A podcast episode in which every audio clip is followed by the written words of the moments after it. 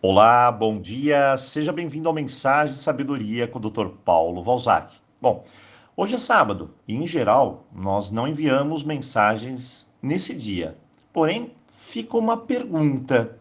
Começamos na segunda-feira, a semana Tudo Começa com Você, com a leitura das mensagens do livro.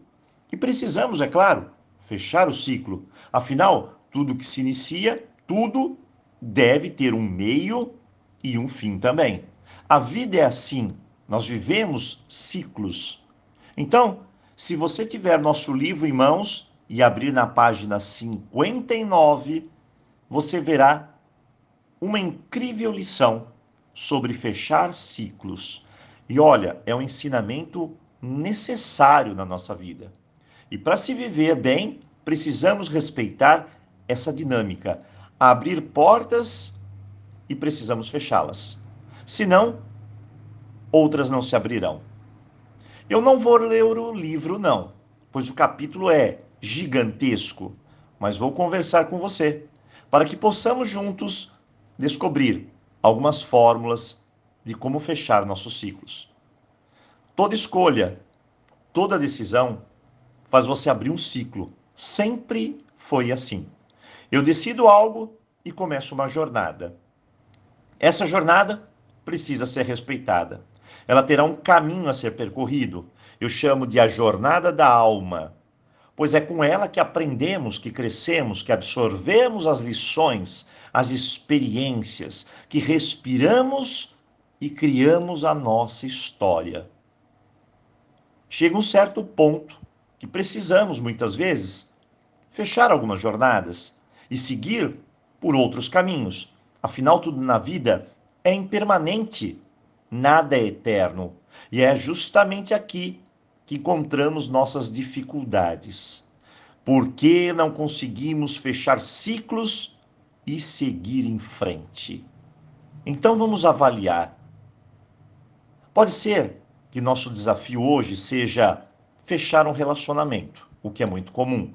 A aceitação que fomos dispensados do emprego, uma pessoa que não correspondeu às nossas expectativas, ou mesmo alguém da família que fez tudo na contramão do que eu desejava ou pensava.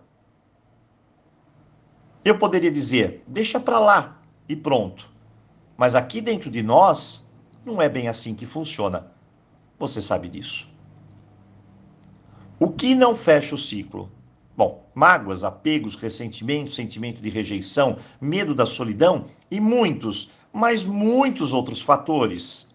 No final, unindo tudo isso, podemos condensar, agrupar numa única palavra: aceitação. Falta isso. Para fechar ciclos é preciso aceitar. Isso mesmo, aceitar a realidade como ela é, sem fantasias. Claro, que é o que poucas pessoas fazem, pois não têm a coragem de enfrentá-la. Pois a realidade pode ser dolorida demais. Mas é o melhor caminho. É melhor encarar o momento do que sofrer por parcelas intermináveis. Olhe para o seu momento. Ele está aí. Eu pergunto: dá para fazer alguma coisa? Pense. Bem, Apenas entenda que o que eu posso fazer pode ir até aqui. Existe um limite. Depois disso, eu não tenho controle. Não depende de mim, eu não posso interferir ou obrigar nada ou ninguém, nem o universo, em ser do jeito que eu quero. Concorda? Então respire, compreenda, aceite o momento, respire fundo de novo e diga: tudo o que eu pude fazer, eu fiz. Eu quero seguir em frente. Então acolha algumas verdades e siga. Verdades da sua lição. Verdades que nem sempre tudo que você deu a alguém, você receberá na mesma medida. Verdades como nem todas as pessoas são que nem você. Tem pessoas que são gratas, mas tem pessoas que são ingratas. Tem algumas que são atenciosas, outras nem te darão atenção. Pessoas são pessoas. Aprenda que cada um é um. Alguns vão te valorizar, outros não. Que empregos vêm, empregos vão. Que família é assim.